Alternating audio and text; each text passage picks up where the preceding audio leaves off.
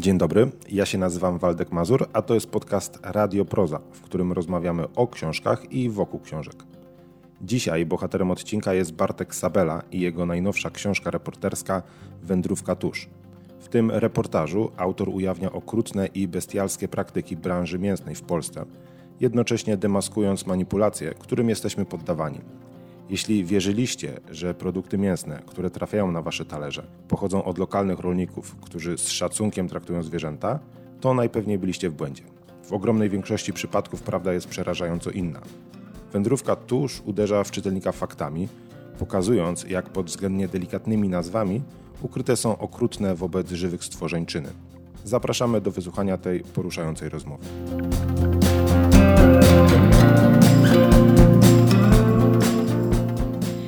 Dobry wieczór Państwu. E, bardzo mi miło, e, że są tutaj Państwo z nami i offline, i, i online. Witam wszystkich oglądających. Mam dzisiaj przyjemność poprowadzić spotkanie z Bartkiem Sabelą. Dobry wieczór Państwu. Autorem reportażu o chowie przemysłowym pod tytułem Wędrówka tusz. Szanowni Państwo, Bartek Sabela aktywista, reporter, fotograf, autor tekstów w magazynach takich jak Pismo, e, Duży Format, Podróże Kontynenty, a także autor e, wielu nagradzanych książek. W marcu bieżącego roku Bartek wydał właśnie e, najnowszy reportaż Wędrówka tusz o przemysłowym chowie zwierząt i o tym dzisiaj mamy przyjemność rozmawiać. E, ja jestem Maria Madej, jestem ze Stowarzyszenia Otwarte Klatki. Od wielu lat e, Stowarzyszenie Otwarte Klatki zajmuje się e, walką o lepszy los zwierząt hodowlanych. No dobrze, szanowni państwo, Bartku, myślę, że możemy zaczynać z pytaniami. Jasne, oczywiście. W takim razie. No to ja na początku chciałabym cię zapytać, bo wiem, że że książkę że poprzedzał, e, poprzedzała seria reportaży dla magazynu Pisma e, właśnie i w książce wspominasz, że po otrzymaniu propozycji od Pisma miałeś pewne obawy, e, czy podejmować się tego tematu, tematu chowu przemysłowego zwierząt. No i chciałabym zapytać, co to były za obawy i co ostatecznie spowodowało, że podjąłeś się tego tematu? To było złożenie kilku okoliczności, bo ta propozycja padła jakoś na początku 2020 roku, tak? Ja byłem po, po, serii reportaży dla dużego formatu, a ja sobie zawsze mm, jakoś tak przyrzekałem, że nie będę pisał o, o, o sprawach dziejących się w Polsce, bo zawsze wyobrażałem sobie swoją pracę jako tą związaną z podróżowaniem i opisywaniem i pisaniem reportaży zagranicznych, przede wszystkim gdzieś tam afrykańskich. Więc tych tematów dziejących się w Polsce starałem się unikać. No ale pandemia się zaczęła. Także nagle się okazało, że żadne wyjazdy nie wchodzą w grę i jakieś tam plany wyjazdowo-reporterskie, które miałem, wiedziałem, że na pewno nie będę ich mógł realizować. A z drugiej strony ta propozycja od Magdy Kicińskiej i Kasi Kazimierowskiej trafiała w, no w temat, który oczywiście był dla mnie bardzo, bardzo osobiście interesujący. E, i, i jest obok mnie od lat, e, chociaż o nim nie pisałem, więc e, no, powiedziałem tak. Chyba nie do końca świadomy, jaka to będzie, jaka to będzie wędrówka, e, bo to, to Jezu, trzy lata to trwało, więc najpierw przez ten półtora roku e, w ramach pisma, później kolejne roku, w, e, kolejne półtora roku już przygotowując um, wersję książkową dla, dla wydawnictwa Czarne. Mm, więc to sporo czasu. Okej, okay. no właśnie, bo te tematy, które poruszasz, no one są dosyć trudne, e, dosyć emocjonalnie trudne i, i chciałabym zapytać, jak, jak sobie radziłeś też z, z, tym, z tym trudem. Widzisz, ja oczywiście się spodziewałem, że one takie będą i to był też jeden z argumentów, e, który podpowiadał mi, może tak dwa razy się zastanów, zanim przyjmiesz tę propozycję. Ale jednak. E, ale jednak, wiesz co, ja mam taką słabość do pisma, że w zasadzie wszystko, co mi, e, co mi Magda Kicińska i Kasia zaproponują, to ja się na to godzę, bo ja po prostu bardzo lubię z nimi współpracować. Nie chcę, żeby to zabrzmiało, że ja to napisałem z przymusu, absolutnie nie, bo oczywiście to musi trafić na, propozycja zawsze musi trafić na, na, na podatny grunt, ale, e, ale te płynące z pisma zawsze na taki grunt padają, więc dla mnie to jest zawsze ogromna frajda pisać dla, dla pisma i współpracować z nimi. Um, no tak, i od razu te teksty to taki po prostu plaskacz w twarz od pierwszego, od pierwszego dnia, jak zacząłem nad nimi pracować, bo od razu się, no wiedziałem czego się spodziewać, aczkolwiek to tak czy inaczej w całości mnie przerosło. Bo mimo, że e, no, temat eksploatacji zwierząt myślałem, że był mi znany i że wiem, co się tam dzieje za tymi murami wszystkimi, no to jednak okazało się, że jak się w to wgłębiasz, gryziesz to reportersko, to jest mnóstwo informacji e, i w ogóle samych zagadnień, o których, o których pojęcia nie miałem. Im, im dalej tam fedrujesz, tym, tym to jest bardziej okropne i no, przerażające i też i też po prostu no, dołujące, tak, no bo babrzesz się cały czas w, w strasznym cierpieniu. A czy miałeś właśnie jakąś strategię, mm, jakiś sposób, jak no, nie odczuwać tak tego cierpienia? Nie, chyba nie miałem takiej strategii. Robiłem to troszkę po omacku. Mhm. E, może przyzwyczajony, nie przyzwyczajony, to, to, to złe słowo, ale gdzieś tam nauczony pisać o takich sprawach po w kilku wcześniejszych reportażach, które dotyczyły ludzi, nie zwierząt, ale znajdujących, ludzi znajdujących się w bardzo trudnych sytuacjach i tam też tego cierpienia e, było sporo. Może to mnie jakoś nauczyło podchodzić do, takiego, e, do takich tematów, ale zaznaczam, że może, bo w sumie nie, nie jestem pewien. E, czy miałem jakąś taką strategię? Chyba nie da się mieć strategii, no bo musisz się w tym wszystkim zanurzyć i to, i to musisz się głęboko zanurzyć, bo tylko taki, takie głębokie zanurkowanie w temat, niezależnie jaki to jest temat, może zaowocować dobrym, dobrym reportażem, więc trzeba to wszystko przeczytać, trzeba zobaczyć te wszystkie zdjęcia, popatrzeć na nie e, długo, pozastanawiać się nad nimi, trzeba obejrzeć te wszystkie filmy, relacje ze śledztw, e, kryte, kręcone krytą, o Jezu, e, ukrytą kamerą trzeba przerobić te wszystkie dokumenty, które zostały, no i przeczytać też książki, których niemało zostało napisanych, mm, zapisanych na ten temat. No zanim cokolwiek się wypuści od siebie. Trzeba przeczytać też na przykład prasę branżową, hodowca drobiu, te sprawy. I to była pasjonująca lektura, te, te, te, te tytuły branżowe. Ty je pewnie znasz też. Tak, tak, też kojarzę, też kojarzę hodowcę drobiu i też e, najbardziej podobają mi się zawsze okładki hodowcy drobiu. Myślę, że są z takim fajnym um, może takim zabawnym, komicznym czasem wydźwiękiem, też róż, różne tematyczne. Najbardziej te okolicznościowe zawsze mi się podoba. Tak. tak. numer grudniowy albo numer kwietniowy. Numer wakacyjny jest świetny, bo one tam zawsze pod jakimś parasolem na leżaczku, te kurczaczki są. Tak. Zawsze jest tak bardzo sielsko, anielsko, świątecznie. Tak, jak, jak na opakowaniach produktów. Zresztą nie tylko u hodowcy drobiu, bo tak naprawdę każda branża ma jakiś tam swój, e, swój miesięcznik czy kwartalnik i no one jakby posługują się tym samym językiem zarówno w warstwie tekstowej, jak i, e, jak i graficznej i te okładki oczywiście nigdy nie pokazują prawdy, pokazują zawsze jakiś taki e, kreskówkowo słodki. Jakieś wyobrażenie. Tak, tak. Mm, no właśnie, ale jak już, jak już wspomniałaś o hodowcy drobiu, to mm, i o hodowcy drobiu, też o książkach, które czytałeś, o filmach, które oglądałeś, to czy może mógłbyś właśnie trochę powiedzieć jak więcej, jak wyglądał ten proces twórczy, jak, jak pisałeś tę książkę, jak to wyglądało? Mm, mieliśmy z pismem wymyślone pięć grup, e, pięć grup zwierząt, które, których cierpienie chcemy, chcemy opisać. To były we wstępnej, wstępnym zamyśle mm, ptaki, krowy, świnie, konie i ryby z absolutną świadomością, że to nie wyczerpuje tematu i że opisuje tylko jakiś tam fragment tego, e, tego świata zwierzęcego eksploatowanego przez, przez ludzi, no ale takie były ograniczenia tego, tego cyklu, pięć odcinków. E, ustaliliśmy sobie kolejność, gdzie, gdzie, gdzie pierwsze były ptaki.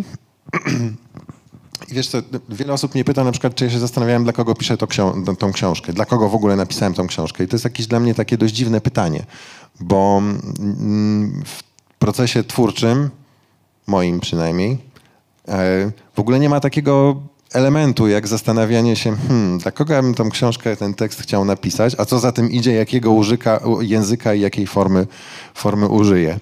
E, ja do tego podchodzę trochę z jednej strony intuicyjnie, z drugiej strony w sposób taki projektowy, wyniesiony, wiesz co, jeszcze ze studiów architektury, gdzie nam mogło się, może się wydawać wszystkim, że proces wygląda, e, projektowy wygląda tak, że e, od ogółu do szczegółu. Nie. To jest właśnie błąd. E, proces projektowy, tak tłumaczył nam jeden z moich ulubionych wykładowców, proces projektowy wygląda tak, że jest idea, a później wszystko naraz od rusztowania po klamki. I, I jest w tym tyle, o tyle prawdy, że tylko pracowanie na, na wszystkich warstwach projektu, niezależnie czy to jest budynek, czy to jest książka, w ogóle nie ma żadnej różnicy, e, opanowanie tego w całości, mm, jak dla mnie jest właściwą drogą i daje dobry, mm, dobry, dobry efekt. Ja zawsze pracuję tak, że robię sobie oczywiście jakiś tam konspekt, który się zmienia mniej więcej co tydzień i wywracam go do, do, do góry nogami regularnie. E, tu takim ważnym wyjść, punktem wyjścia do tych tekstów był język, właśnie, który znalazłem w tych wszystkich hodowcach drobiu i innych tam hodowcach, hodowcach wszystkiego. E, jak sobie zacząłem czytać, no to, to, to nie wiem, czy czytali Państwo kiedyś takie, takie pisma? Polecam. No bo tam się spotykasz z tym takim językiem tak opisującym strasznie potworne procesy, ale skonstruowanym tak, że e, to po prostu się przyjemnie czyta. To czytasz jako, nie wiem, o produkcji telewizorów czy samochodów. Tam w ogóle tego cierpienia, w ogóle tego życia nie ma.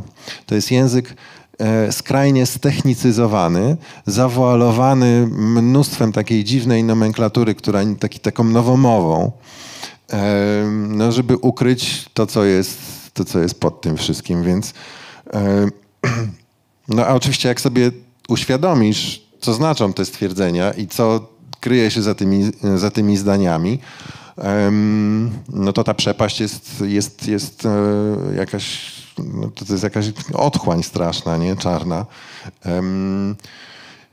I pomyślałem sobie, że z jednej strony wrażliwemu czytelnikowi nie trzeba wiele więcej, wystarczy mu zacytować miejscami ten język zaprezentowany w odpowiednim kontekście, a później spróbować go ode, odrzeć z tego kłamstwa. I z tego już zrodzi się, e, zrodzi się opowieść. Pisanie o cierpieniu jest zawsze, no to jest strasznie trudne, bo tam się kryje mnóstwo pułapek, tak? Bardzo łatwo, nie wiem, mm, wpaść w, jakąś, w jakiś przesadny patos, w jakieś przesadne y, emocje, które oczywiście tam są, bo trudno, żeby ich nie było, ale niekoniecznie muszą się pojawiać w warstwie, e, w warstwie tekstowej. Z drugiej strony można łatwo strywializować pewne rzeczy, więc to jest takie cały czas balansowanie i bardzo trzeba, trzeba uważnie tym językiem, językiem operować. A z drugiej strony pomyślałem sobie, że jakby no będę opisywał rzeczy tak potworne, że nie ma najmniejszej potrzeby tego w jakikolwiek sposób podbijać. Yy, I to, czego na przykład mi brakowało w książkach, które przeczytałem, przynajmniej w niektórych, to, że tych opisów nie było. E, a one są, no jeżeli mamy rozmawiać i pisać o cierpieniu, no to trzeba je pokazać. E, więc e, trzeba to jakoś, jakoś opisać. Językiem, moim zdaniem, jak najbardziej chłodnym, no bo to się dzieje na chłodno, tak? Jak najbardziej. No też mówiąc o języku, to też chociażby patrząc na, na mięso, które znajduje się na półkach, no to to też nie jest, nie wiem, jakaś konkretna część ciała, czy po prostu krowa, czy świnia, tylko to jest wołowina, wieprzowina. To też wszystko jest jakoś takie oddalone, prawda? No nie, w ogóle jakby określenia zwierzę, a już nie daj Boże czujące i żyjące, no to przecież w ogóle jakby wystrzegamy się tego, tak, chowamy to jak najgłębiej. No tak, przecież mięso ma wszystkie te swoje nazwy. No okej, okay, ktoś tam może zauważyć, że to wołowina pochodzi od wołu. Z drobiem to już troszkę trudniej. No ale mimo wszystko to nie jest to napisane, tak? Mięso z krowy albo mięso z cielaka, z, z, z cielaka czyli z dziecka, tak? tak. Hmm. Okej, okay, z, tym, z tym językiem. No właśnie, a czy, czy co może było dla ciebie takie najtrudniejsze? Może właśnie pod kątem tym, już pomijając cierpienie, ale takie inne, może bardziej jakieś techniczne rzeczy związane z pisaniem, z tym językiem?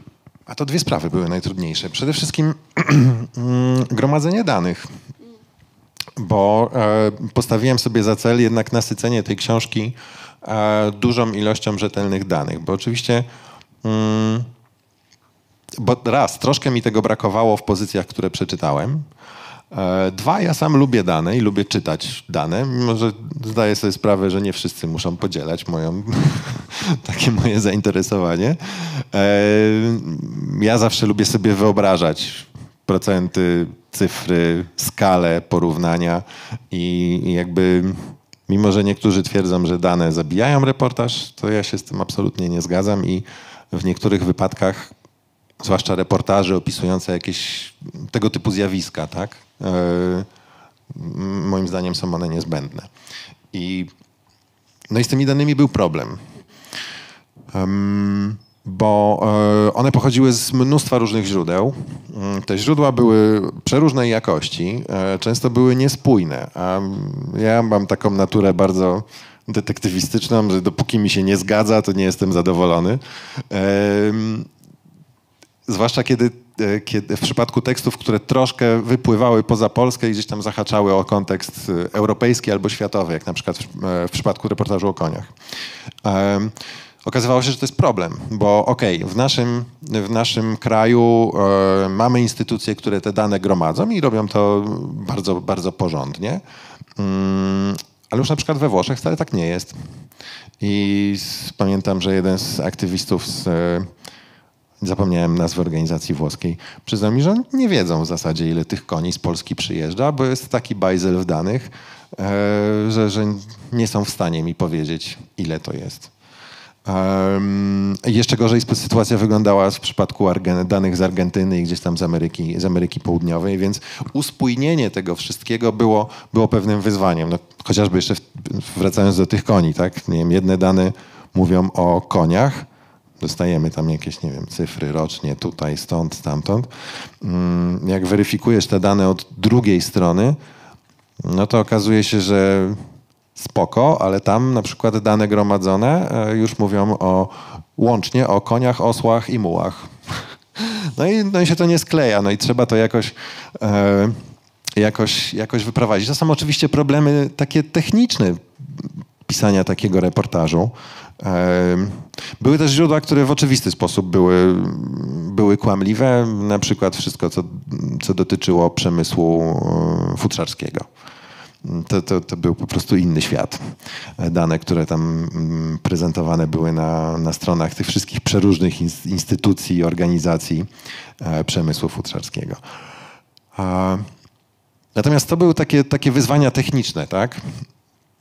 E, weryfikacja, weryfikacja danych, która jest w ogóle problemem w ogóle w, dzisiaj w pisaniu. Mogłoby się wydawać, że, e, że dzisiaj te dane jest łatwiej gromadzić, mamy internet, no ale to jest z drugiej strony to jest pułapka bo owszem, te dane są łatwiej dostępne, natomiast przyjmujemy tak a priori, że to, co tam znajdziemy, to jest rzetelne. No oczywiście tak, oczywiście tak nie jest i dopiero jak się tam dogłębiem, do, dokopiemy do tego źródła, źródła, źródła, e, które jest później cytowane, no to, to, to możemy odgrzebać te dane prawdziwe. No i okazuje się, że bywa różnie, że często nawet w, w znanych tytułach powtarzane są e, dane, stwierdzenia, które nie to, że są nieprawdziwe, ale czytane na przykład bez odpowiedniego kontekstu, w którym zostały przeprowadzone na przykład badania, no w pewnym stopniu wprowadzają błąd.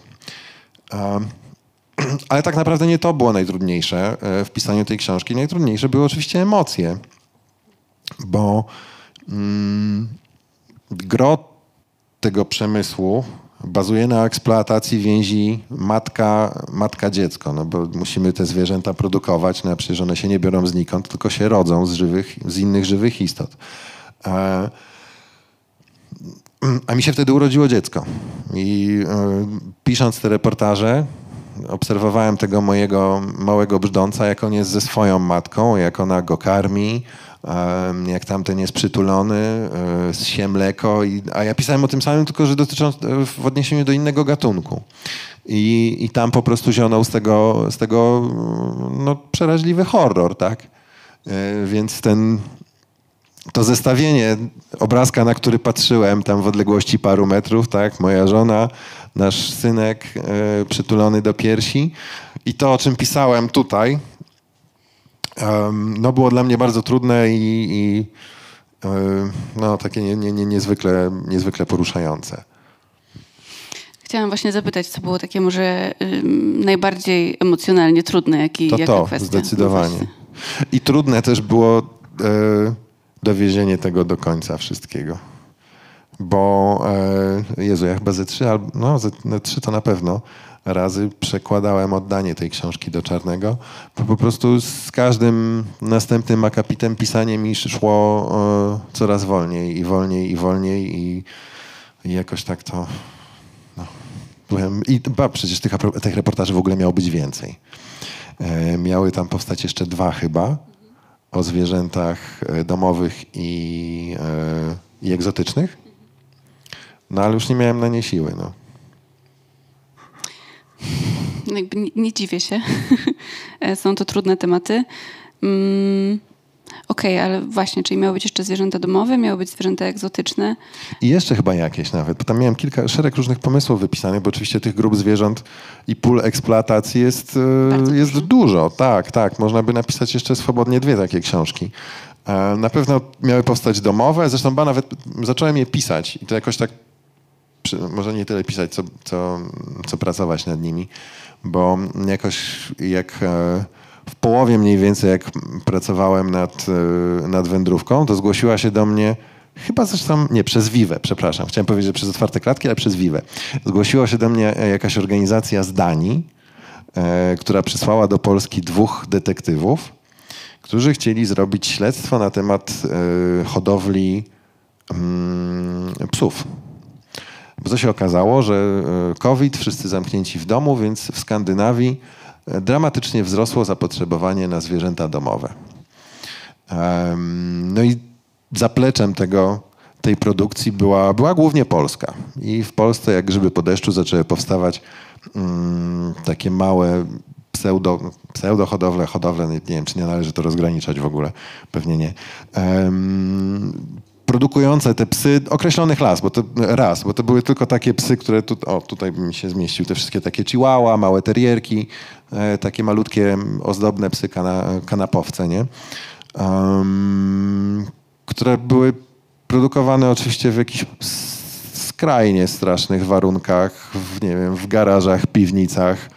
E, No i później wysyłane do, do Danii i, i dalej do Skandynawii. No i oni przysłali dwóch detektywów, z czego okazało się, że jeden jest prawdziwym detektywem z tam 20-letnim doświadczeniem w policji narkotykowej. E, No i jeździliśmy po tych, e, po tych pseudohodowlach. E, tak undercover. To było świetne doświadczenie. Jeżeli gadam za długo, to mnie stopuj. Ale wspominałem ci, że ja lubię gadać, więc... Jest super. E, To było świetne doświadczenie, bo e, René miał taką stylówę. Ja oczywiście byłem w roli fiksera, dzwoniłem tam po tych ogłoszeniach, umawialiśmy się na spotkania, a później zajeżdżaliśmy do na przykład takiej wsi zabitej dechami gdzieś tam, kurczę, pod łodzią. On zajeżdżał swoim wielkim czarnym Mercedesem, wchodził do takiej szopy, świecił złotym Rolexem. Tak było widać, że, że ma bardzo dużo pieniędzy. Pytał się pani, a ile pani ma tych piesków? No tam kobieta mówi, no 15. Okej, okej. A na kiedy będzie pani miała 100? No, no na, na, za dwa miesiące. Dobrze, to bierzemy wszystkie w takim razie. Proszę przygotować 100. Ym, teraz płacimy, czy... I to naprawdę robiło y, niesamowitą robotę. Udało nam się wyśledzić ileś tam tych. Chyba powstał w ogóle z tego film, który był emitowany w Danii.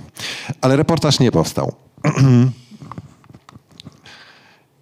Rozgadałem się. Bardzo dobrze. Y, A czy, no właśnie, okej. Em, Bo to brzmi jak taki ciekawy temat, po, poruszający też, też ciebie, mam takie wrażenie. E, I pytanie, czy masz jakieś plany jeszcze coś z nim zrobić? Żeby dogrywkę zrobić? Nie, zdecydowanie nie. Chyba, chyba mi wystarczy. Na, na razie w ogóle nie mam w głowie pisania mm, nie wiem, jakiejś drugiej części albo w ogóle zajmowania się podobnymi tematami, mimo że ich jest, no jest mnóstwo, tak, tak ta książka opisuje jakiś naprawdę niewielki wycinek. Um, ale nie, na razie, na razie zdecydowanie nie chcę. Poza tym to też jest tak, że ja z pismem mam w miarę jakąś taką stałą współpracę i jak kończę jedną rzecz, to oni tam gdzieś od razu mnie rzucają w następną. Mm, co jest fajne, no bo pozwala ci od razu odetchnąć od takiego tematu i przenieść się gdzieś tam myślami w inny, równie paskudny, ale inny temat. I tak też było po, tej, e, po tych reportażach. I to trochę tak mam, że jak już się przeniosę w, głową w co innego, to strasznie trudno mi wrócić do tego, co już, nad czym już pracowałem, więc zazwyczaj to jest po prostu etap jakiś zamknięty. Okej, okay. a z tych tematów, które um, mówisz właśnie, że poruszyłeś taki skrawek tego, e, tych problemów e, w hodowli zwierząt i, i, w tym, jak my jako ludzie wykorzystujemy, czy któreś z tych tematów, nie wiem, może żałujesz, że nie został podjęty w ramach książki, albo że jakoś tak... Pewnie na równi każdy. E, te, te zwierzęta domowe, super ważny temat. Te zwierzęta egzotyczne, cierpiące w, w tych wszystkich zoo, przywożone, nie wiem, z jakichś tam e, przez przemytników z, z, z Afryki czy, czy, czy, czy, z Azji. A, był jeszcze pomysł, żeby oczywiście napisać o zwierzętach e, dzikich, tak, czyli e, czyli reportaż o, o myślistwie i kłusownictwie, chociaż nie, tylko znowu nie wiem, czy to rozgraniczać, pewnie nie. No i to nie, to nie ma tak, że ktoś tam jest ważniejszy albo, albo lepszy. No. Nie. Okej. Okay. Mm. To może teraz porozmawiamy trochę o, o ludziach i, e, i może najpierw o, o, ich reakcjach na twoją książkę. Z jakimi reakcjami się spotkałeś dotychczas? Chyba każda taka książka spotyka się oczywiście z reakcją tych obrońców świętego kotleta. E, którzy tam od razu zarzucają, że to jest stek wegańskich bzdur i, i wegańska propaganda i tutaj będą chcieli, żebyśmy trawę jedli i tak dalej, i tak dalej. Ale zaskakujące było to, że w sumie takich reakcji i takich wiadomości dostawałem bardzo niewiele. E, w drugą stronę dostałem mnóstwo, mnóstwo wiadomości dziękujących za tą książkę od bardzo różnych ludzi. Zarówno od osób, które które już wykluczyły mięso ze swojego pożywienia dawno i po prostu dziękowały za kolejną pozycję mm, opisującą ten problem, ale też dużo było takich e, wiadomości od osób, e, które pisały dzięki za, że otworzyłeś mi oczy, właśnie przestałam jeść mięso i, i, przeszłam na wege albo wegan, albo zredukowałam chociaż. Nie wykonałem, wy, wykonałem, wykonałam jakiś poważny krok. Takich wiadomości było naprawdę sporo i one były, mm, no biła z, była z nich, biła z nich wiesz, to taka duża wdzięczność. E, dla mnie to był po prostu wiesz, naj, największe podziękowanie, jakie, jakie, jakie mogłem dostać, największa jakaś satysfakcja. E, cieszyło mnie też bardzo zainteresowanie prasy, bo po premierze no bardzo dużo rozmów było w przeróżnych e, tytułach i to często takich, których kompletnie bym się nie spodziewał. E, e, Business Insider na przykład. Albo Spider's Web. E, który, Spider's Web w ogóle był tak przejęty tym materiałem, że jak napisali do niego e, e, któraś z organizacji hodowców, już nie pamiętam która, tam nie wiem, Stowarzyszenie Producentów Wołowiny czy czegoś tam, już nie pamiętam to oni odmówili, e, odmówili publikacji ich, ich tekstu, bo sami stwierdzili, że są w nim bzdury kompletne. Tak? E, bardzo ładnie to wyjaśnili, było to dla mnie bardzo, bardzo poruszające. Bo z drugiej strony, to też taki przykład, e, nie wiem, czy widzieliście na przykład w tekst, teksty pani, o Jezu, jak ona się nazywała? Dobra, nie pamiętam nazwiska, publikowane w Wyborczej, które były ewidentnie materiałami sponsorowanymi przez lobby mięsne i zresztą sama autorka też jest bardzo ściśle powiązana i często występuje na różnych tam mięsnych konferencjach. Może ty pamiętasz nazwisko? Naszkowska? No, no. W każdym razie od czasu do czasu ta, ta, ta, ta pani publikuje w Wyborczej teksty, które są po prostu nie, nieprawdopodobne. Tak? Tam jest taki stek, to jest ta, ta cała taka mięsna propaganda, której ona w żaden sposób nie kontruje argumentami, tylko pozwala jej się tam szerokim strumieniem lać. No i to nie wiem, czy tam jakiś redaktor nad tym no, widocznie nie panuje. A no tak, więc wielkie brawa dla Spider's Web, które, e, które kontrę tutaj postawiło bzdurom.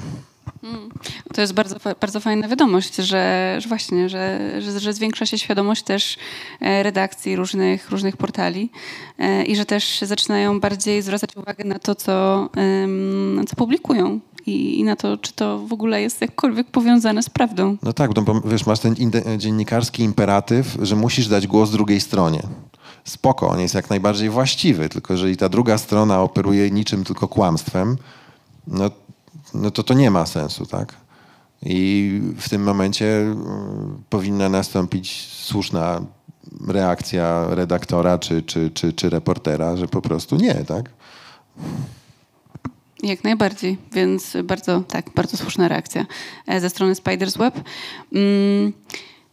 A kontynuując temat ludzi, bo mówisz, że jakby, że to jest temat dla ciebie ważny już długi czas i um, teraz pojawił się ten reporter, wcześniej nad nim pracowałeś, e, były też teksty e, dla magazynów.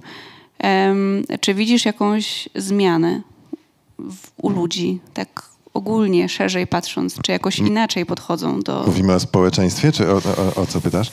O społeczeństwie, no takim, to, to które jakby możesz obserwować, jakby czy, czy ono inaczej podchodzi do tematu zwierząt z twojej perspektywy, czy jest bardziej otwarty na te rozmowy? Wiesz to z mojej perspektywy jest, ale to nie jest miarodajne, bo pewnie z twojej też jest. E, no to jest kwestia tych, wiesz, baniek, w których e, wszyscy funkcjonujemy i faktycznie jak się mieszka, nie wiem, w Warszawie albo tak jak tutaj we Wrocławiu, to można mieć wrażenie, że że to wszystko idzie w dobrym kierunku, tak? Że ta konsumpcja mięsa spada, że jest mnóstwo knajp wegańskich, że nie wiem, jak się spytasz swoich znajomych, to w sumie trudno znaleźć kogoś, kto je mięso. Um, no ale to obserwujemy tylko bardzo niewielki wycinek rzeczywistości. Im bardziej ją rozszerzymy, tym ona przestaje być aż tak, aż tak kolorowa. Jak ją rozszerzymy na cały świat, to w ogóle przestaje być kolorowa, a, a, a staje się przytłaczająco przygnębiająca, tak? Bo, no bo w skali całego świata te dane już wyglądają zupełnie inaczej. No tak, ale też zmiana się gdzieś musi zacząć. Tak, jasne, oczywiście. To jest, to jest jak najbardziej mm, budujące, tak, że gdzieś to, że gdzieś to kiełkuje. E, no ale z jakimś hura optymizmem to tak, to jeszcze trzeba się wstrzymać. Niemniej oczywiście, nie wiem, patrząc na, e, porównując nie wiem, 50 lat do tyłu albo, albo chociaż 10 lat do tyłu, no to ta zmiana jest widoczna. Też yy, też gdy idziesz do sklepu, tak? I tutaj wielki ukłon w waszą stronę i w stronę innych organizacji, bo, no bo to wy to zmieniacie, tak? No tak, ja też pamiętam czas, że nie wiem kiedy to było, ale no parę dobrych lat temu, że w sklepach jedyne mleko sojowe na przykład była jakaś jedna marka, kosztowało ponad 10 zł, nie było tańszego, a teraz już jakby jest szeroko dostępne, są różne, różne możliwości i też, też w fajnej cenie, więc to faktycznie się zmienia. Tak, tych produktów faktycznie nawet w prostym sklepie osiedlowym, jak schodzę codziennie do Żabki, to tych produktów um, niezwierzęcych jest, e, jest coraz więcej. Często są przecież te specjalne takie wydzielone e, zupełnie, zupełnie sekcje, więc to też, to też jest jakaś zmiana. No gorzej pewnie jakbyśmy wyjechali na mm, do, do mniejszych miejscowości i na wsi. To jest, to jest w ogóle jakieś takie paradoksalne, tak? że na wsi jest o to, jest o to trudniej. Mhm. Chociaż to może tak tylko dodam, że jak robiliśmy badanie opinii społecznej w otwartych klatkach, a propos mm, akurat świadomości, e, jeżeli chodzi o chów klatkowy kurniosek e, i o jajka z chowu klatkowego, to e, wyszło, że naj... oczywiście to były badania opinii społecznej, co prawda na jak najbardziej reprezentatywnej grupie, ale to były jedne badania i one wskazały, że gdzieś ta najmniejsza świadomość nie jest w wsiach czy w tych najmniejszych miejscowościach, tylko w tych nieco większych. Nie pamiętam już dokładnie. Takich średnich, tak? Mhm. Tak. Mhm. tak. No tak, w sumie to jest logiczne, bo jednak ci mm, ludność wiejska ma, ma z tym bezpośredni kontakt, więc ta, ta świadomość tak czy inaczej musi być większa, no tak. Tak, tak zdecydowanie. Um, Okej. Okay. Um, myślę, że też e, ciekawe może być tutaj dla wszystkich naszych e, słuchaczy.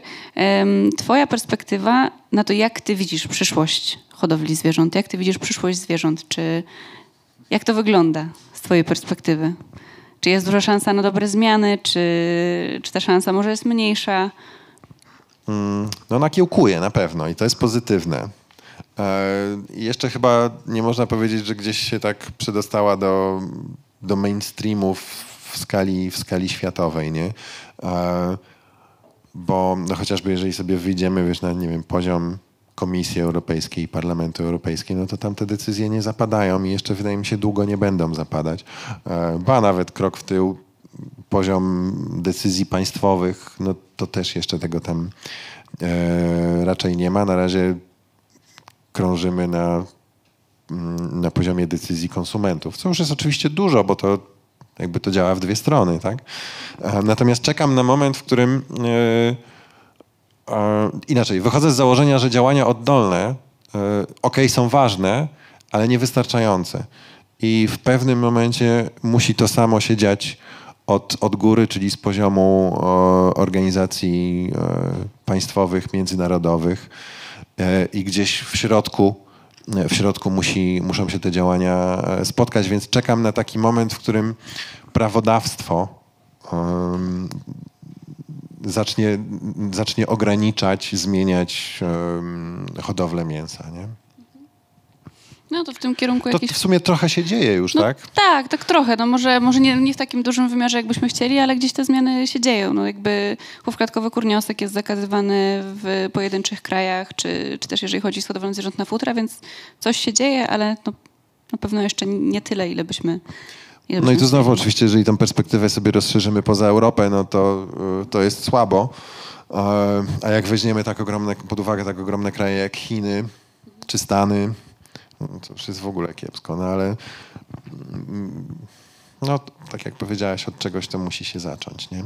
A jak widzę przyszłość, wiesz co, no nie jestem chyba na tyle optymistą, że, żeby twierdzić, że ta zmiana, ym, że, że tym argumentem, który przeważy, będzie argument etyczny, moralny. Tak? Czyli po prostu cierpienie, cierpienie zwierząt. E, On chyba jednak przemawia niestety do niewielkiej, niewielkiej liczby populacji, niewielkiej liczby ludzi.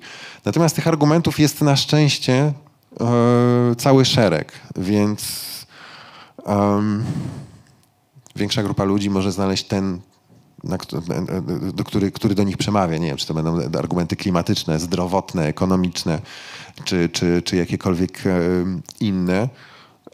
Na końcu jest ten sam cel, więc czy ktoś przestaje jeść to mięso ze względów klimatycznych, czy ze względów etycznych, tak samo fajnie, tak? Em, no jakąś nadzieję upatruję w tej technologii jednak. Wiesz, w tym mięsie konogórkowym. Mm, Bohater, e, bohater, który występuje w reportażu, Stanisław Łobodziak, otworzył w, e, już swoją firmę.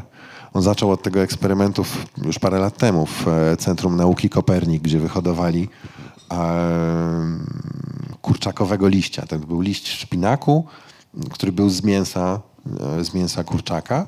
No a teraz e, Stanisław Łobodziak otworzył swoją firmę, nie pamiętam jej nazwy, ale już jakby zajmuje się inaczej, próbuje wdrożyć to, przekuć to w jakąś taką formę mm, przemysłową. Co prawda to jest jeszcze kwestia cała prawodawstwa, dostosowania tego prawodawstwa, żeby umożliwić sprzedaż.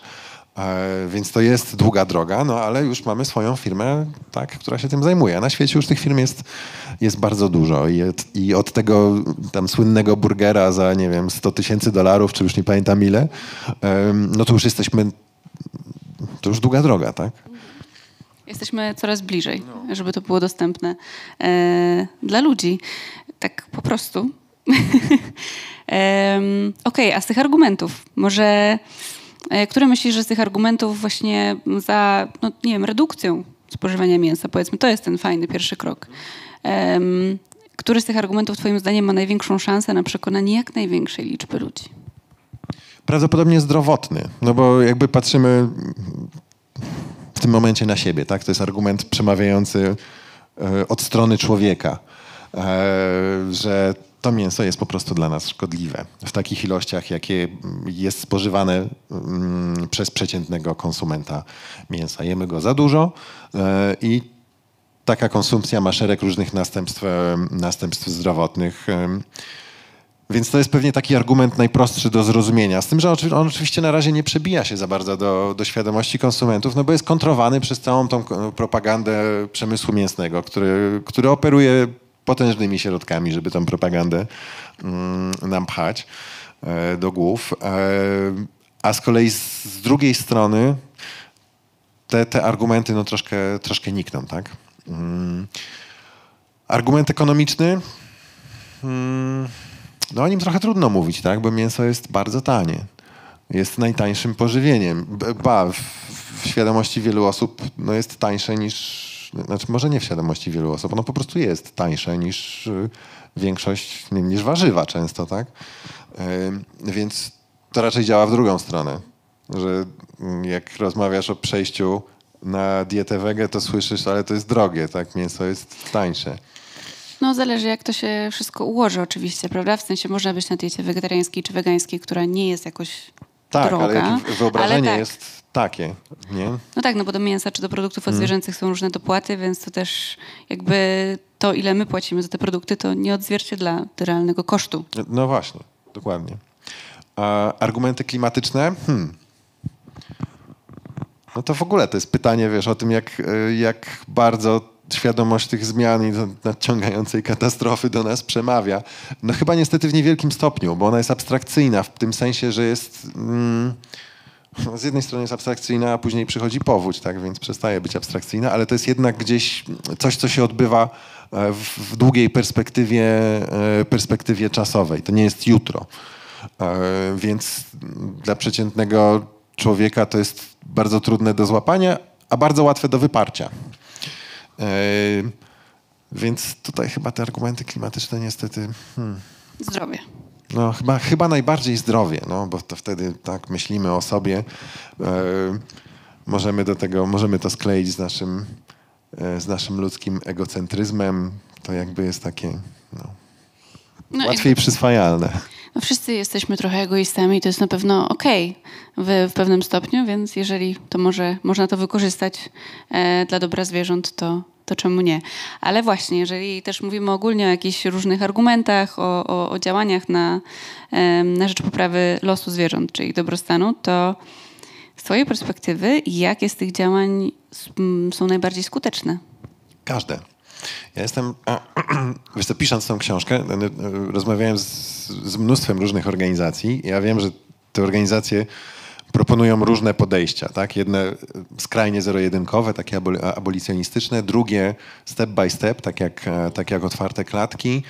No i jak w każdym takim świecie, no to, to są pewnie jakieś antagonizmy, tak? No, my tutaj wolimy, wiesz, zero-jedynkowe. Nie, w, w moim przekonaniu to się wszystko uzupełnia, tak? Kawa nie wyklucza herbaty. I pamiętam, że mieliśmy ten sam dylemat na ulicy, jak wiesz, były wszystkie te miejskie protesty, w których ja przez lata brałem udział. No to tam że też oczywiście było całe mnóstwo grup i organizacji i wszyscy mieli inne pomysły na działanie. Z tym, że one się nie wykluczały, tak? Spoko.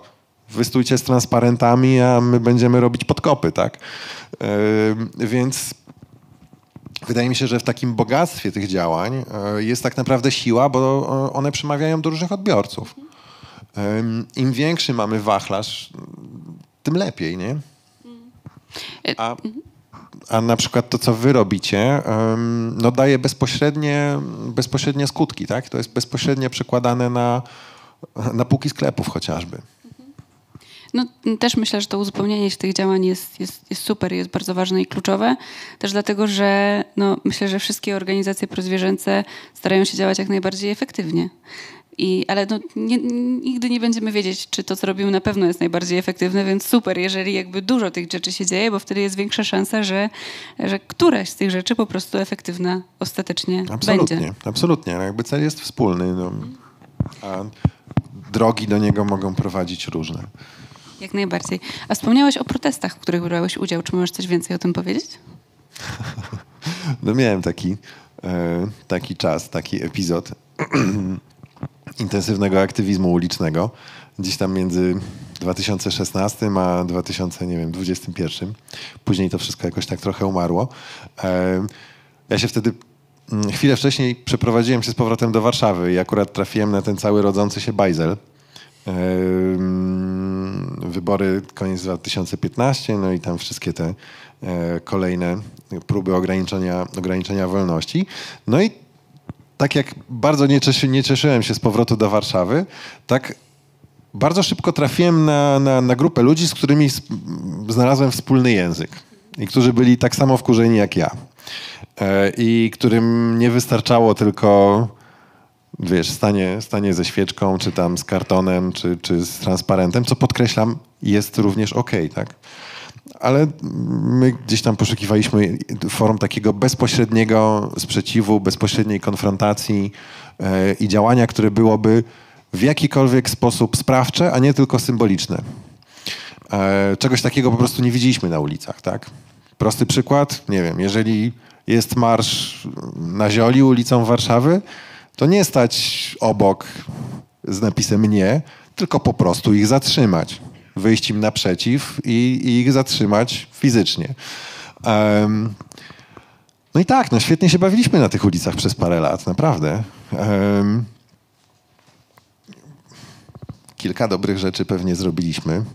Większość akcji się nie udała, ale, ale mieliśmy, mieliśmy potrzebę działania i, i, um, i wiele z tych rzeczy, jestem przekonany, do dzisiaj miało, e, miało sens. E, wiele z tych spraw zakończyło się przeróżnymi procesami, bo w pewnym momencie już w ogóle wyjście na ulicę wiązało się z tym, że na pewno zostaniesz e, co najmniej spisany, a najprawdopodobniej zatrzymany na jakiś czas. Mm, ponieważ my się posuwaliśmy coraz to dalej, no to, to pojawiły się jakieś tam przypadki zatrzymań, wtargnięć do domu, kolejnych coraz grubszych paragrafów, pobić przez policję. Nie wiem, czy, no, ale to we Wrocławiu też się przecież grubo działo, nie? Też to wszystko, nie, może, nie, może nie aż tyle, ile w Warszawie, no ale u nas się działo naprawdę grubo i, i szereg osób, które wychodziły protestować, no to już było tak, no, bez, bez, e, jak to się mówi, bez no nie było miękkiej gry, mówiąc krótko. No. Trzeba się było liczyć z tym, że nie wróci się do domu tego samego wieczora. E, no to się w pewnym momencie rozsypało trochę, bo przepiękne było obserwować dynamikę tych wszystkich protestów. I to, jak przeróżne grupy miały różne podejście, różne pomysły, Niestety, jak one się ze sobą kłóciły, rozpadały i prowadziły też do, do osłabienia siły tych społecznych protestów. I to w ogóle miało, miało przepiękną taką sinusoidę, e, jak te społeczne wystąpienia się układały. Niestety ta sinusoida słabła i był taki moment, który uważam nie został wykorzystany. W sensie inaczej. My przegraliśmy te protesty, tak? Owszem, teraz możemy o tym mówić z uśmiechem, bo wygraliśmy wybory parę dni temu, ale mm, uważam, że protesty e, protesty po prostu przegraliśmy. Te z 2016, 17, 18, 20, każdego roku przecież się przewalały potężne, potężne fale protestów, no i one były koniec końców nieskuteczne. E, nie zmusiły ich pozytywną stroną oczywiście było jednoczenie i budowanie, jednoczenie się i budowanie tego społeczeństwa obywatelskiego, które teraz po ośmiu latach jest naprawdę bardzo silne. No ale trochę mam taki niedosyt, że nie zmusiliśmy tego rządu sami z siebie, że ulica go nie zmusiła do ustępstw albo w ogóle do ustąpienia. Takie mieliśmy marzenie tam na tej ulicy, żeby jednak ich po prostu obalić. No. Myślę, że różne mogą być cele protestów i, i też czy myślisz, że mm, czy może mam w sumie dwa pytania, bo mówiłeś o takiej woli do działania, że te protesty jakby dawały taką możliwość spełnienia tej woli działania. I chciałabym zapytać, co myślisz, że taką wolę działania w ludziach budzi? I czy masz jakiś pomysł, jak możemy zbudzić w ludziach wolę do działania w kontekście zwierząt? Tych triggerów może być pewnie cały szereg, w zależności od, nie wiem, od, od osobowości. To, co we mnie budziło tą potrzebę działania, to raz był prosty wkurw, tak? E, I, i, I złość na to, co się dzieje. Natomiast ja to odbierałem na takim poziomie, że, e, no, że ktoś po prostu niszczy mi dom. Niszczy mi środowisko, w którym żyję. Nie mówię teraz o środowisku naturalnym, chociaż je też, ale w ogóle jakby świat, w którym żyję. Ja odbierałem to jako po prostu wtargnięcie jakiegoś złoczyńcy do mojej przestrzeni. I co wtedy robię? Bronię się, tak? Tak jak mi ktoś wchodzi do, nieproszony do domu, narusza moją przestrzeń, e, atakuje moich bliskich, no to mam prawo wystąpić z całą siłą, żeby go, żeby go zatrzymać. A ponieważ ja mam definicję domu, e, taką dość szeroką, tak? E, to uważam, że ta przestrzeń wspólna, przestrzeń publiczna jest, jest moim domem, tak? Kraj, w którym żyję, środowisko naturalne, planeta. E, ja to wszystko, jeżeli to przeświadczenie, że to jest twój dom, jest odpowiednio mocne, a u mnie jest, no to w tym momencie logicznym wnioskiem jest to, że go bronisz przed ludźmi, którzy, którzy chcą go zniszczyć. Odpowiedź jest wtedy bardzo prosta. To jest, to jest, dla mnie to było takie osobiste zagrożenie. Nie? Mm, mimo, że oczywiście, nie wiem, no, można się schować, żyć sobie tam nawet w Warszawie i jakby odciąć się od tego wszystkiego, e, wyprzeć to. E, no, można, oczywiście. A co może być, wiesz, poczucie sprawiedliwości jest, mi się wydaje, bardzo, bardzo silnym czynnikiem, tak? E, zarówno przy takich protestach, protestach społecznych, politycznych, ale również w przypadku protestów właśnie mm, zwierzęcych. No bo to do tego się sprowadza, do ogromnej po prostu niesprawiedliwości międzygatunkowej. My sobie rozpatrujemy hasło sprawiedliwość, które stworzyliśmy, no ale ograniczyliśmy je do, chciałem powiedzieć, gatunku ludzkiego. To też nie jest prawda. Ograniczyliśmy je do bardzo wąskiej grupy ludzi. A co dopiero mówić o, o, o istotach pozaludzkich. Um, no nie wiem, to pewnie jeszcze szereg by można było znaleźć takich, takich motywacji, ale tak, wydaje mi się, że ta, ta, ta potrzeba, poczucie sprawiedliwości jednak i obrona świata jest e, domu. Mhm. To okay. takie dwie główne. A jak myślisz, jak to wzbudzać w ludziach? Jak jakby hmm.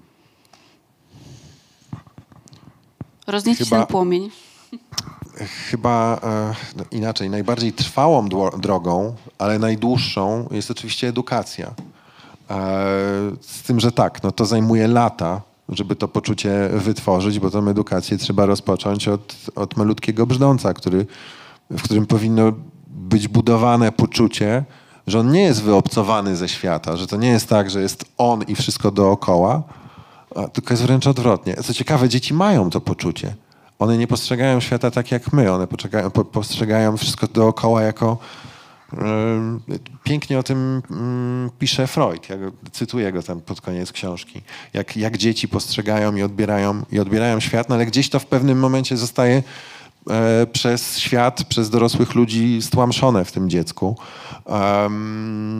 no ale jestem przekonany, że odpowiednia edukacja, obcowanie z, ze zwierzętami, z, z naturą, z planetą, jest w stanie to zatrzymać, tak? I, i, i podtrzymać i pogłębić tą taką mm, empatię do, do, do życia, do wszystkiego, co, co żywe. I w drugą stronę, no przecież nie w drugą stronę, tylko w drugim kierunku. Edukacja na temat tego, także to kurde jest nasz dom po prostu, to wszystko dookoła. To nie jest tak, że nasz dom się kończy na naszym progu, a, a, a co poza nim to jest, to jest jakaś dziwna, nieokreślona przestrzeń. No nie. Um, więc edukacja. Stety, niestety, no bo to jest długa droga i bardzo, bardzo trudna, ale najbardziej, przynosząca najbardziej trwałe, trwałe efekty. Ale no, ta edukacja oczywiście to nie, niekoniecznie musi być system edukacji mm, w takim sensie strukturalnym, państwowym, chociaż oczywiście świetnie by było, gdyby tak był. Mm, może to być po prostu przekazywanie odpowiednich wartości e, z rodziców na, na dziecko. Nie?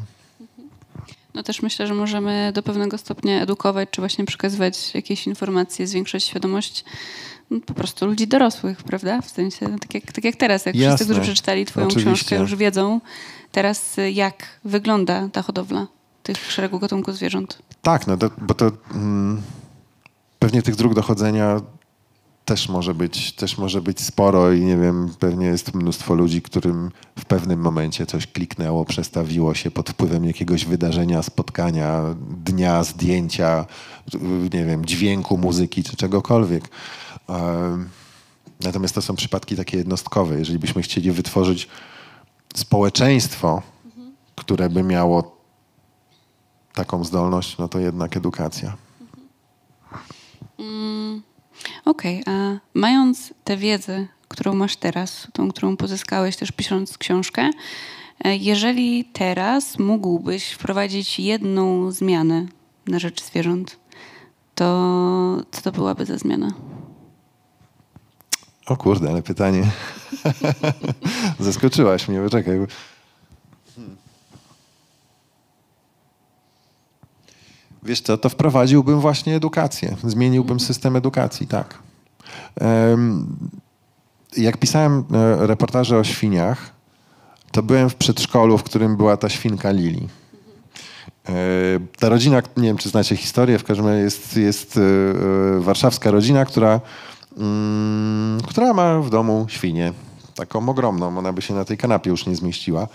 E, Większa od tego stołu. No i wszystko oczywiście było proste, dopóki to była mała, mała świnka. I oni mieszkali tam na siódmym piętrze na Ursynowie, więc wyobraźcie sobie.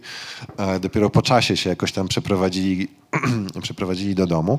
No w każdym razie e, założyli przedszkole, w którym ta świnia jest trochę takim głównym bohaterem.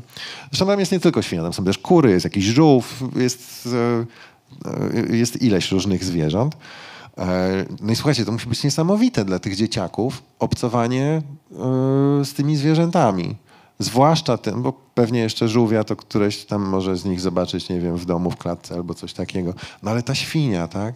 No przecież jak masz później tą świnię zjeść, jeżeli kurczę codziennie się z nią bawisz? Em, I co ciekawe, tam chodziły również dzieci rodziców, którzy jedli mięso. Nie? Więc ta zmiana.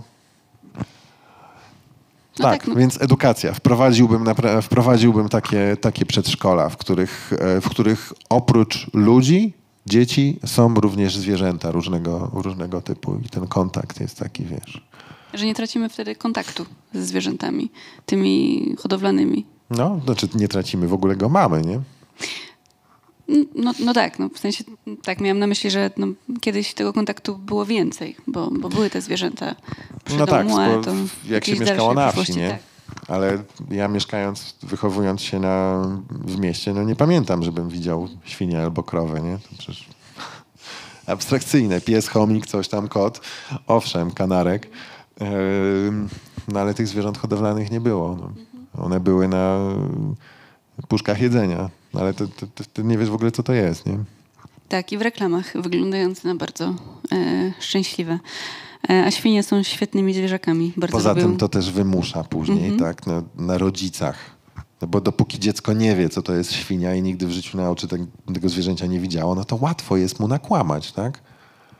A dzieci zadają świetne pytania. I po prostu y, nie chciałbym być w roli tych rodziców jedzących mięso, których dziecko chodzi do przedszkola, gdzie jest Lili. Bo nie wiem, szczerze mówiąc, jaką konstrukcję by trzeba było wytworzyć, żeby to dziecko wytłumaczyć, czym jest szynka, którą dostaje na śniadanie, tak?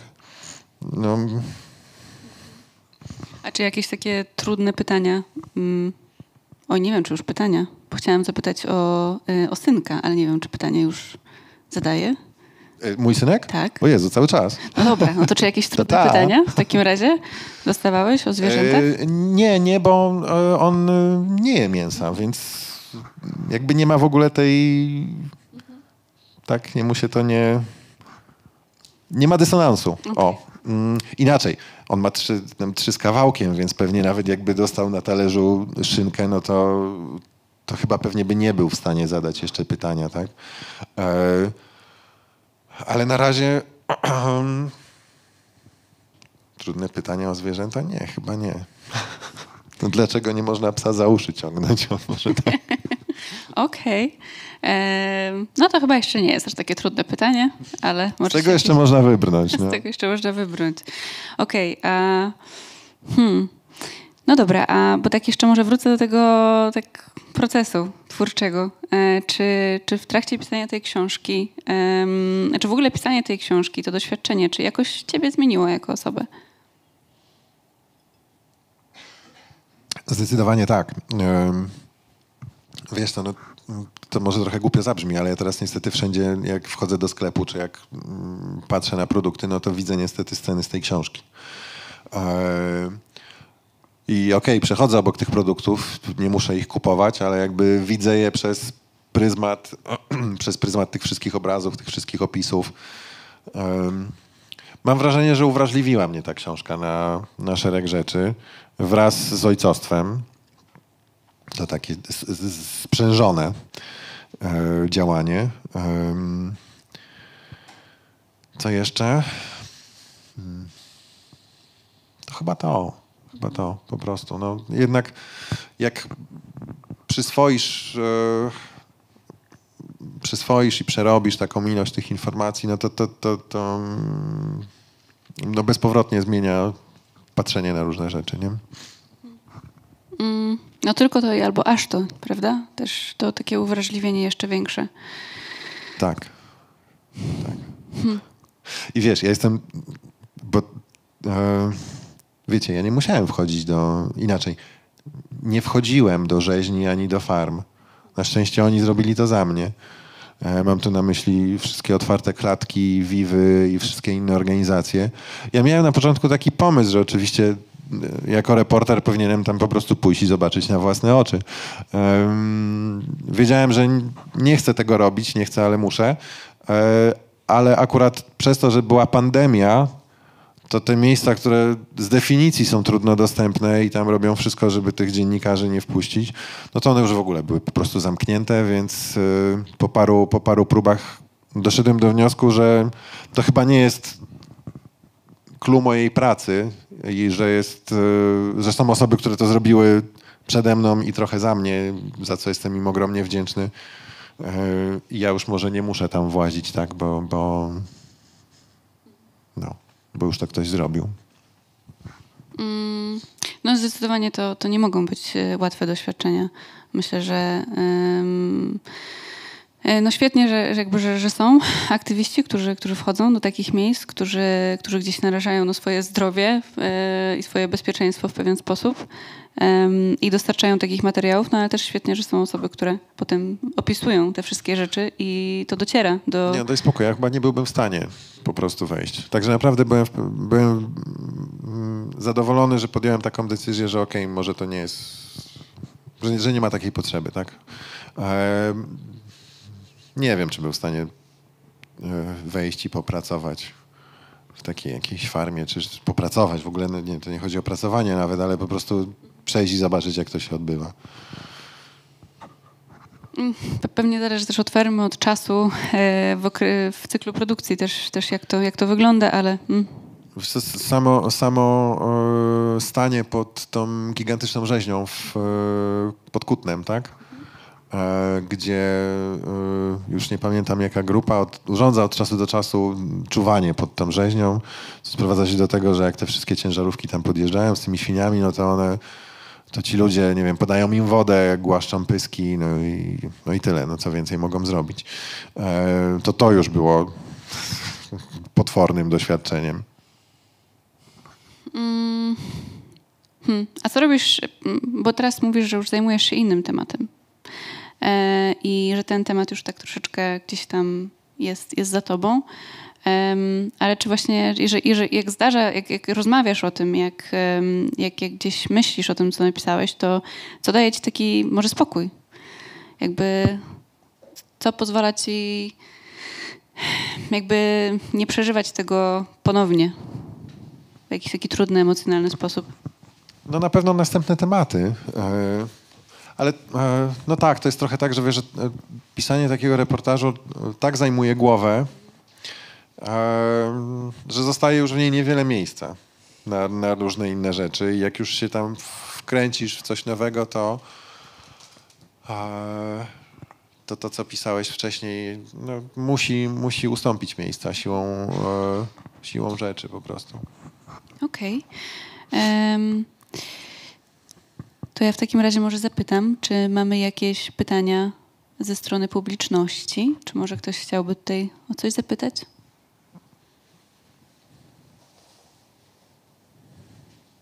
Pytajcie śmiało. E, Dzień dobry. Ja chciałam przede wszystkim e, podziękować e, za tą książkę i za popularyzowanie tematu hodowli przemysłowej.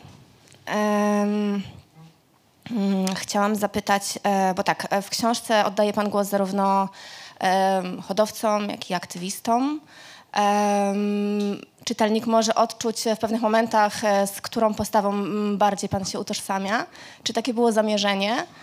Czy też na przykład może było tak, że mm, zaczynając pisać książkę, chciał Pan być bardziej na przykład obiektywny i to się zmieniło w trakcie zbierania materiału?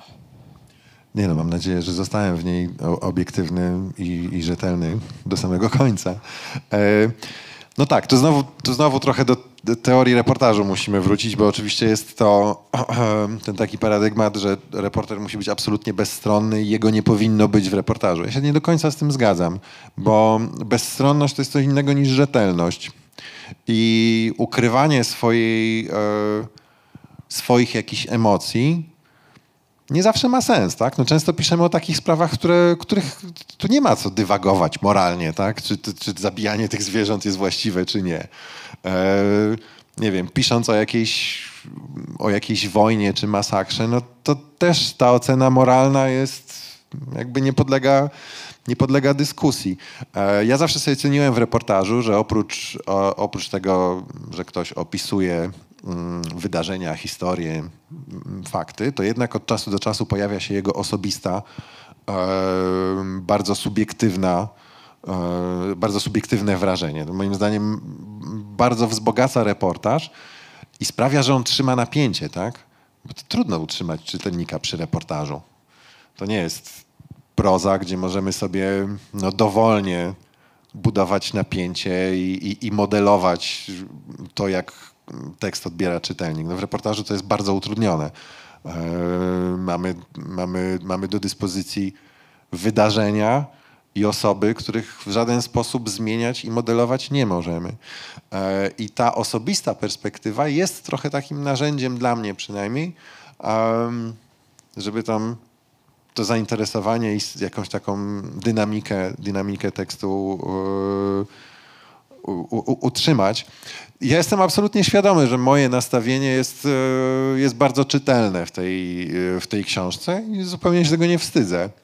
Bo to w żaden sposób nie kłóci się z tym, yy, żeby w sposób absolutnie rzetelny prezentować, mm, prezentować daną sprawę. No to, to często są takie, no, przy poprzednich książkach też się z tym spotykałem, że e, no ale pan się opowiada po jednej ze stron. No, no dobrze, ale jakby co to jest za argument? E, proszę się odnieść do faktów, danych, historii, które tam są prezentowane. Jeżeli tam ktoś znajdzie jakąś skuchę, nierzetelność, przekłamanie, no to mamy o czym rozmawiać. I, i tak też podchodziłem do, do tego tekstu. Wiecie, taki tekst to nie jest tak, że ja tam mogę sobie wszystko napisać, co chcę. On przechodzi bardzo, bardzo gęste sito redakcji, a te teksty przeszły to sito podwójnie, bo najpierw w piśmie, w piśmie e, gdzie Marcin, redaktor Marcin Czajkowski jest, e, to jest człowiek, który znajdzie każdy błąd po prostu i, i przesieje wszystko.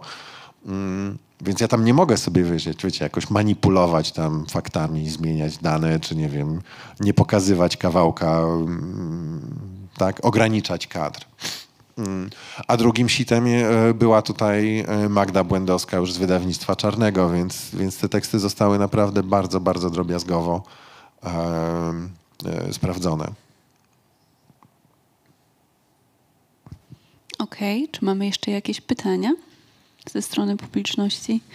Nie wiem, czy też mamy dostęp do pytań ze strony y, online, y, ale jeżeli mamy, to też. O, widzę, że jest tam pytanie.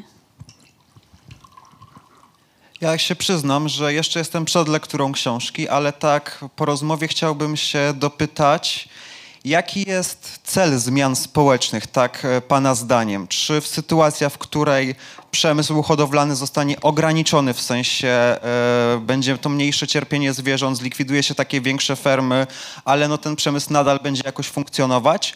Czy jednak dążymy do zredukowania do takiego koniecznego minimum, że po prostu najmniej jak jest potrzebne i czy w ogóle takie konieczne minimum istnieje, czy to jest jakiś mit? To takie pytanie. Jak to z Pana strony, Pana zdaniem wygląda? W jakimś idealnym, wymarzonym świecie tam chciał, żeby te zwierzęta w ogóle nie musiały być mordowane. No tak, ale nie mówimy I- o utopii, tylko o tym, co Otóż jest to. możliwe. Idealnie niestety nigdy nie będzie. I to otóż, otóż to, więc rozmawiając o tym, co jest wykonalne, e, no domyślam się, że nie będzie nas jako, jako społeczeństwa stać na, e, na odejście od e, produktów zwierzęcych w 100%. No chyba niestety nie. Fajnie by było, ale, ale nie widzę realnie takiego świata. Natomiast już znaczące ograniczenie e, liczby, liczby zwierząt, którą zabijamy, 72 miliardy rocznie bez ryb. Tak? Wyobraźcie sobie tą cyfrę. 72 miliardy, to jest w ogóle... A, ryb zabijamy tak dużo, że w zasadzie nie jesteśmy w stanie policzyć. Więc redukcja tego, każda redukcja, no to, są, to jest jakieś życie, tak? To jest życie czującej, czującej istoty, więc i każde jest warte tego, żeby o nie walczyć. Każdy krok zmniejszający tą ilość cierpienia to jest nie tylko, to, to inaczej, jestem przekonany, że to jest nie tylko mm, to, że ileś zwierząt nie będzie musiało zostać zabitych albo sprowadzonych na ten świat w, tylko wyłącznie w tym celu, żeby zostały zabite, ale też trochę może jakoś tak transcendentalnie, tak, dążmy do zmniejszenia cierpienia w tym świecie, niezależnie czy ono jest ludzkie, czy, czy nieludzkie, to to nam wszystkim po prostu dobrze zrobi, jeżeli będziemy mniej mordować, niezależnie czy ludzi, czy nie ludzi. Okej. E, Dziękujemy za pytanie, dziękujemy za odpowiedź. Czy mamy jakieś dalsze pytania? To może e, w trakcie namyślenia publiczności ja mam jeszcze pytanie. Czy wśród, poza tymi tematami, bo mówiliśmy jakby wiele kwestii, mówiłeś, e, opowiedziałeś nam wiele, ale czy jest może coś, mm, o czym jeszcze nie rozmawialiśmy, a o czym bardzo chciałbyś e, dzisiaj powiedzieć? Ojej, ale to nie wiem, czy mamy tyle czasu. To może jedna z tych kwestii w takim razie. No tak, a teraz nie wiem, co powiedzieć. E, Wiesz co? mm, Co bym chciał powiedzieć? No chciałem, chciałem inaczej. Chciałem przede wszystkim podziękować wszystkim organizacjom, które przyczyniły się do, do powstania tej książki.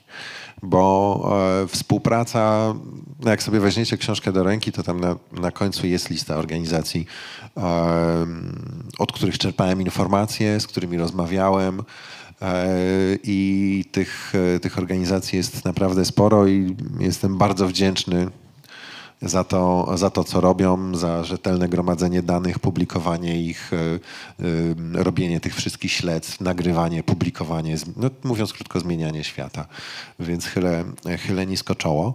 Em, róbcie, róbcie to dalej jak, jak najdłużej jak najmocniej. Em, Wiesz co, no wierzę, że gdzieś tam daje się zmieniać ten świat, a przede wszystkim, że niezależnie od tego, czy się daje, czy się nie daje, to mamy obowiązek próbować. A w momencie, kiedy przestaniemy, no to już tylko droga w dół. Więc, bo oczywiście zawsze się rodzi pytanie, tak, czy to coś zmienia, czy to, czy, czy to ma sens. No ma.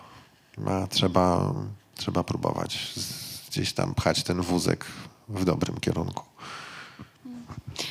Mm, Myślę, że to w ogóle bardzo dobrze powiedziane i tak bardzo ładnie, że, że jako ludzie mamy, y, no właśnie, mamy taką odpowiedzialność, żeby próbować, żeby, żeby działać, że Absolutnie, no skoro już tam przez te wieki postawiliśmy się na tym postumencie władców świata, no to, to wiąże się również z odpowiedzialnością, więc mam nadzieję, że z tego postumentu sami się strącimy wkrótce, już się powoli strącamy na szczęście, ale że nie będzie się to wiązało z wyparciem się odpowiedzialności za ten świat, bo, no bo ta na nas tak czy inaczej, inaczej ciąży.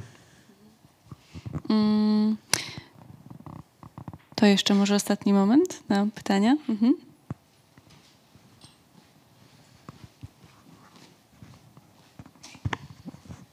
E, Studiował Pan architekturę i jestem ciekawa, e, co się stało.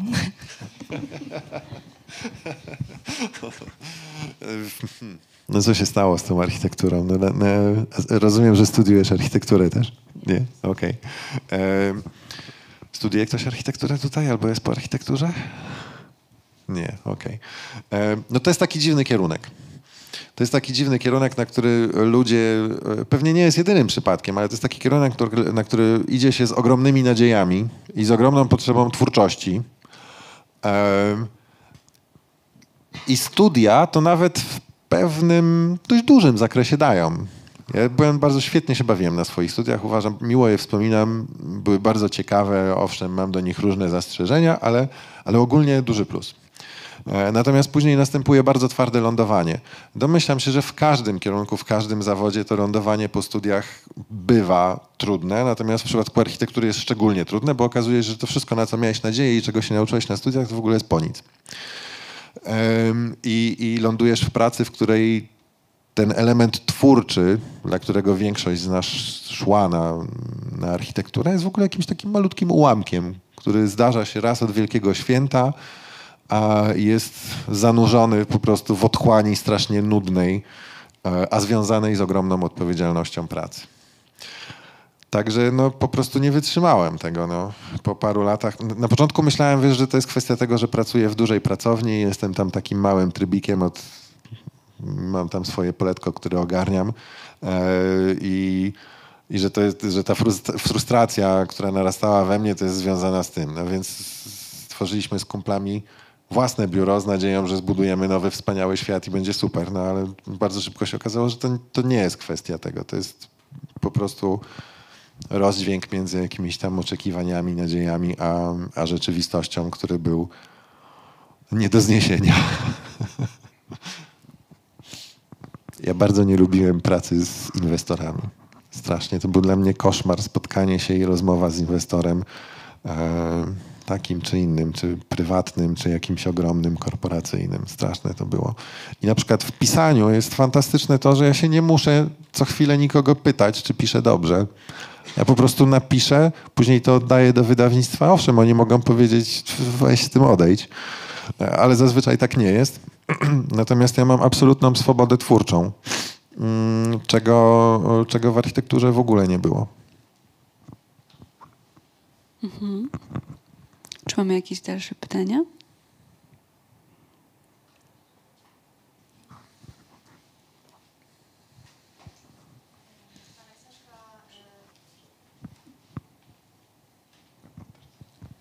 E, Ma bogatą bibliografię, z której korzystał Pan, e, pis- pisząc książkę. I chciałam zapytać się, e, jaką książkę by Pan polecił tej czytelnikom, którzy przeczytali Wędrówkę tuszy i chcieliby jeszcze zgłębić e, ten temat?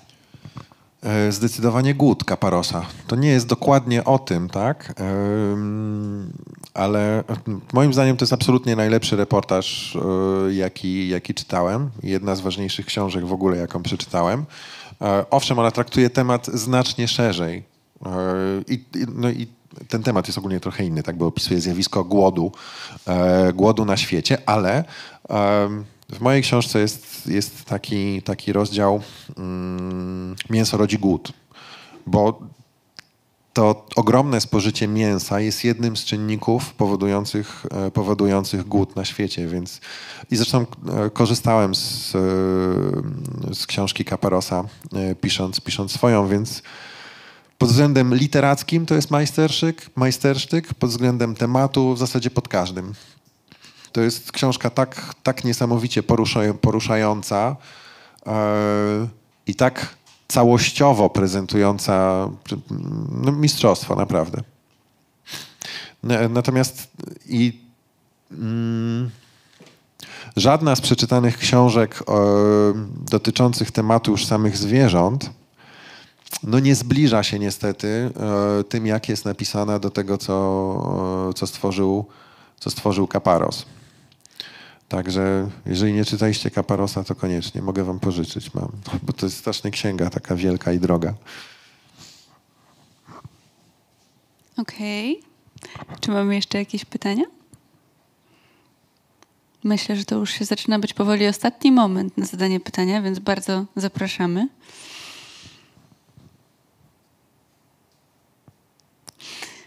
Okej. em, no dobra, to ja mam jeszcze w takim razie może na koniec takie jedno, e, jedno pytanie, jedną prośbę w sumie. Jeżeli w jednym zdaniu miałbyś powiedzieć, e, dlaczego warto przeczytać Twoją książkę, to co byś powiedział?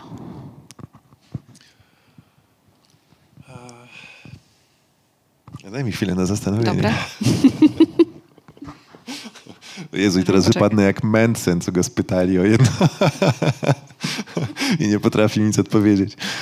Może alternatywnie, ewentualnie, jako jaka jest jedna rzecz, jaką chciałbyś, żeby ludzie, mm, z jaką, żeby ludzie, ym, jedna rzecz, e, żeby ludzie z nią wyszli. Wiesz co, nie, nie, to, to, to pierwsze e, w sumie mi bardzo pasuje, nie Okej. musimy tego zmieniać, E, bo uważam, że warto rozbijać fasadę kłamstwa, które nas otacza w, w bardzo różnych tematach. No, tutaj akurat w, w temacie naszych relacji e, ze zwierzętami. No dobrze. E, w takim razie bardzo zachęcamy, kto jeszcze nie przeczytał, do, Zachęcam również. do, do, do przeczytania e, tego reportażu, do dalszego rozbijania fasady tych kłamstw, które, które gdzieś cały czas są. Jeszcze ostatni raz zapytam, czy są jakieś pytania? Okej.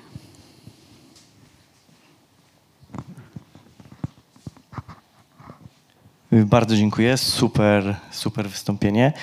Wspomniał Pan o jednym polityku, więc przyszło mi do głowy jedno pytanie. Polityk z tej samej partii porównał świnie do psów i w związku z tym wyciągnął wnioski, wobec tego można by też jeść psy.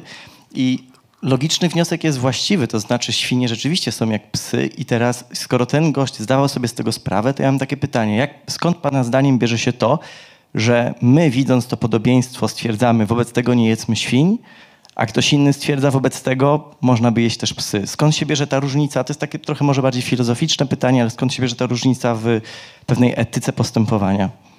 Wiesz ja próbowałem odpowiedzieć na to pytanie przez cały czas, jak piszę książkę, ale nie znalazłem odpowiedzi. Jak to się stało, że podzieliliśmy sobie ten świat na, na ten, który głaskamy i przytulamy i na ten, który y, zabijamy bezlitośnie w sposób niezwykle okrutny. Y, Jak sobie podzieliliśmy te, te, te zwierzęta, tak? Na te domowe i te, które możemy bezkarnie po prostu mordować. Jak stworzyliśmy prawe, prawo, które no przecież ta, ta cała hodowla przemysłowa jest wprost niezgodna z prawem, które obowiązuje, jeżeli byśmy chcieli je zastosować. No, okazuje się, że ona ma zastosowanie tylko do tej wybranej grupy, e, grupy zwierząt. E, więc ja nie mam odpowiedzi na to pytanie. Dla mnie to, jest, to, to też się po prostu nie mieści jakoś w głowie. Nie wiem, dlaczego tak sobie skonstruowaliśmy świat.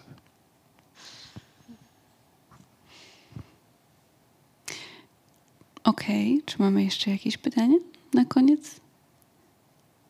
Dobra, nie. Mm, to może żebyśmy nie zostawali z tym, z tym trudnym, Coś pozytywnego. coś pozytywnego, coś, e, co gdzieś nas będzie pchało do przodu. Em, no właśnie. Czy chciałbyś coś takiego powiedzieć jeszcze na koniec? Em, Coś pozytywnego? Hmm, hmm, hmm, hmm, hmm. No, pozytywne jest to, że wybory wygraliśmy. No. Okej. A w kontekście zwierząt? Mam nadzieję, że to... Nie, to nie, to, to nie, przepraszam, tak nie powinienem powiedzieć, bo to chyba jednak w kontekście zwierząt nie będzie wcale aż tak bardzo pozytywne. W kontekście zwierząt... W kontekście zwierząt, e, no to trzymam kciuki za Stanisława Łabodziaka i jego, jego przedsięwzięcie. No mam nadzieję, że po prostu jak zejdę za jakiś czas do żabki na dole, to, to, to nie, nie to, żebym chciał kupować to jego mięso komórkowe, bo nie pociąga mnie w żaden sposób. W sensie to nie jest tak, że ja czekam, aż w końcu ktoś wymyśli mięso, które nie będzie ze zwierzęcia. Nie, kompletnie. E, No ale wiem, że dla pe, pewnie szerokiej grupy odbiorców mm, to będzie jakiś punkt przełomowy. Także trzymam kciuki za to, żebyśmy po prostu rozbijali tą fasadę kłamstwa i starali się budować jakiś lepszy świat. No kurde, a nie świat, który jest jedną gigantyczną rzeźnią. Nie wiem, czy dla was też to oddziałuje e, aż tak bardzo jak na mnie to, co się teraz dzieje w gazie. Em, To, co się dzisiaj wydarzyło w Poznaniu. Jezu, jechałem przez ten Poznań chwilę później. E, No nie wiem, no po prostu potworny ten świat, tak? Trzeba go jakoś, kurde, naprawić. Czyli budujmy lepszy świat. No po prostu, no. Każdy z nas, no. Każdy krok ważny do przodu. No zdecydowanie, bo wiesz, przed nami przepaść inaczej. No. No dobrze, no to e, będziemy iść do przodu, e, będziemy budować lepszy świat. Em, ja jeszcze zapraszam e, po, e, po, tutaj po zakończeniu spotkania na stoisku otwartych klatek, to można kupić książkę Wędrówkę tusz. Można też podpisać petycję o poprawę losu kurniosek, także zapraszam serdecznie. No i Bartku, bardzo Ci dziękuję za rozmowę. Mm, Bardzo dziękuję, Dziękuję za pytania. bardzo. Bardzo dziękuję. A, powinienem jeszcze zachęcić was do wszystkich działań. Przepraszam, jeszcze nie klaszczcie. Jasne. E, To jest ważne, żeby zachęcić e, wszystkich do wspierania raz organizacji, em, które, które walczą o ten lepszy świat. Wiadomo, że nie każdy ma możliwość robienia wszystkiego, natomiast każdy ma możliwość w jakiś tam sposób wesprzeć takie organizacje czy ludzi. I to jest super, super istotne. A ci, którzy mają możliwość, no to po prostu niech wychodzą i sami walczą. Mam taki e, ciekawy przykład na Mokotowie. U nas regularnie wycinają jakieś drzewa na Mokotowie. I mamy taką grupę Ferajna Stary Mokotów i tam o, wycięli drzewo na Dąbrowskiego. Ja zawsze odpisuję, to kurde, stań pod nim. I już nie wytną. To jest tak proste. Robiliśmy to wielokrotnie na Kazimierzowskiej. Działa bezbłędnie. Po prostu stań pod drzewem i nikt go nie wytnie. Em, no już nie będę tłumaczył dlaczego, ale po prostu nikt nie wytnie człowie- z drzewa, na, pod którym stoi człowiek albo stoi samochód. Proste zaangażowanie w prostą sąsiedzką, sąsiedzką jakąś tam sprawę. No i wydaje mi się, że to zaangażowanie e, w mniejsze czy większe problemy tego świata jest super istotne, no, żebyśmy nie odwracali, nie odwracali oczu. No. Tak jest, bo jesteśmy odpowiedzialni za ten świat, za nasz dom. Tak. Super. To dziękujemy bardzo e, i myślę, że będziemy kończyć nasze spotkanie dzisiaj. Okej. Dziękuję bardzo.